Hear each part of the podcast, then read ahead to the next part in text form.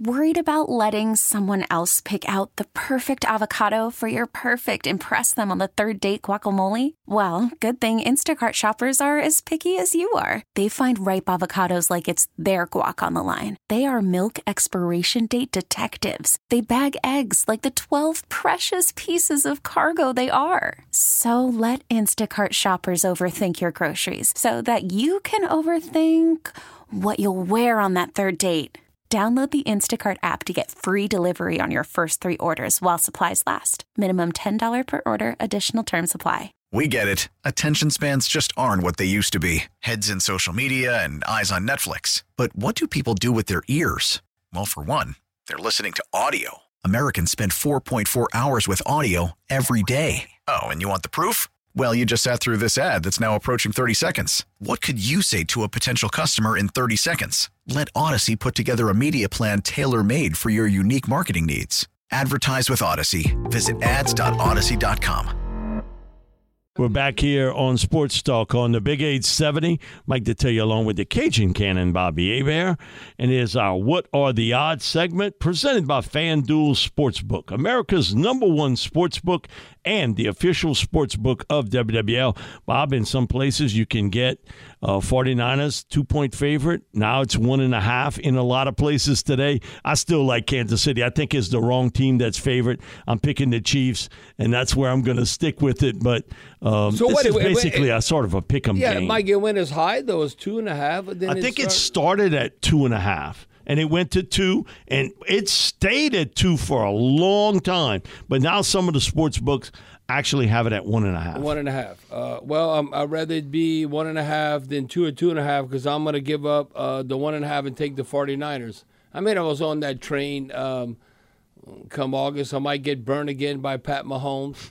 It's like I said that, you know, I tell people, I said, I don't know, you kind of crazy or you go against Tom Brady or Pat Mahomes, you usually lose money. But I, I don't know. I, I've been on that 49ers bandwagon. I think uh, that the 49ers have a better overall roster, but I was extremely disappointed in the 49ers. Uh, it was kind of a magic formula. I think Andy Reid and all is going to figure that out, uh, like Pacheco. To me, there's no way he doesn't have at least 15 to 20 rushing attempts. And that you might say, well, that's less of Pat Mahomes. But look how uh, the 49ers, they got gash against the Packers and the Lions. Bob, they uh, have not set the edge. Right. And especially Chase Young. If you saw the Green Bay game, they went right after Chase. Yeah, and the, then started running that Bosa to slow him down. Right, right, right. So you uh, that, that that's the one thing. How do you slow down a pass rush where they make them play the run first? Don't let them pin their ears back and they can get after the quarterback. Uh, now, I think right now, as a quarterback, listen, Brock Purdy is not. Come on. If I look at Pat Mahomes, uh, he's the top dog right now. Then you got first tier, second tier. I look at like okay, if you're going to put Pat Mahomes by himself, I put like uh, you know, um, you look at Josh Allen, you look at Joe Burrow, you can go to like uh, uh, Justin Herbert now. Okay, so that, that's a different tier. I th- I look at Brock Purdy at the top of that third tier, which is probably like uh, six or seven, somewhere around there. But the one thing I know as a quarterback, a lot of it is confidence. And if you let your playmakers make the plays, and then if you put it upon your shoulders, what he did in inclement weather, Mike, what he did on that last drive against Green Bay, and then what he did in the latter part of the Lions game and he made plays with his feet, I'm telling you, that goes a long way to confidence. So I think, I don't think uh, Brock Purdy's going to spit the bit, if you know what I'm talking if about. If anything messes up, it's the 49ers defense. Yeah, yeah. I'm telling you, if anything sort of goes astray, it's going to be that part. I because think the one Purdy thing, and all will do well. Because Mike, the one thing too, and it's not that much a question as it was when the postseason started – uh, who, who's healthy? Who's one of those Brock Purdy uh, game plan players? I mean, uh, uh, I can't think of his name. Deebo Samuel. Deebo Samuel. Yeah. Uh, so uh, he's ready to roll. Uh, so I think that's a good thing. But if I had to say, like, I don't know, you, you do prop bets and all that, I think Mahomes for the Chiefs. I don't know, even though Kelce would have an outstanding game, I still think Pat Mahomes would be um, the MVP. Now, I think even though Brock Purdy can play extremely well, but I just think that uh, if he plays extremely well, that means also, besides Deebo Samuel, Christian McCaffrey's getting off. Look at uh, rushing and as a pass receiving running back. So I would go with Christian McCaffrey as an MVP for the 49ers and Pat Mahomes MVP potentially uh, for the Chiefs. Okay, we saw it last year. Other than the fumble, who played great in the Super Bowl? Jalen Hurts, didn't he? He was awesome in that He, game. he, he, he outplayed Mahomes. but at the end, Yep. you know, he had one bullet left in the rifle and he was able to get it off. And man, they tricked the Eagles secondary time after time after time.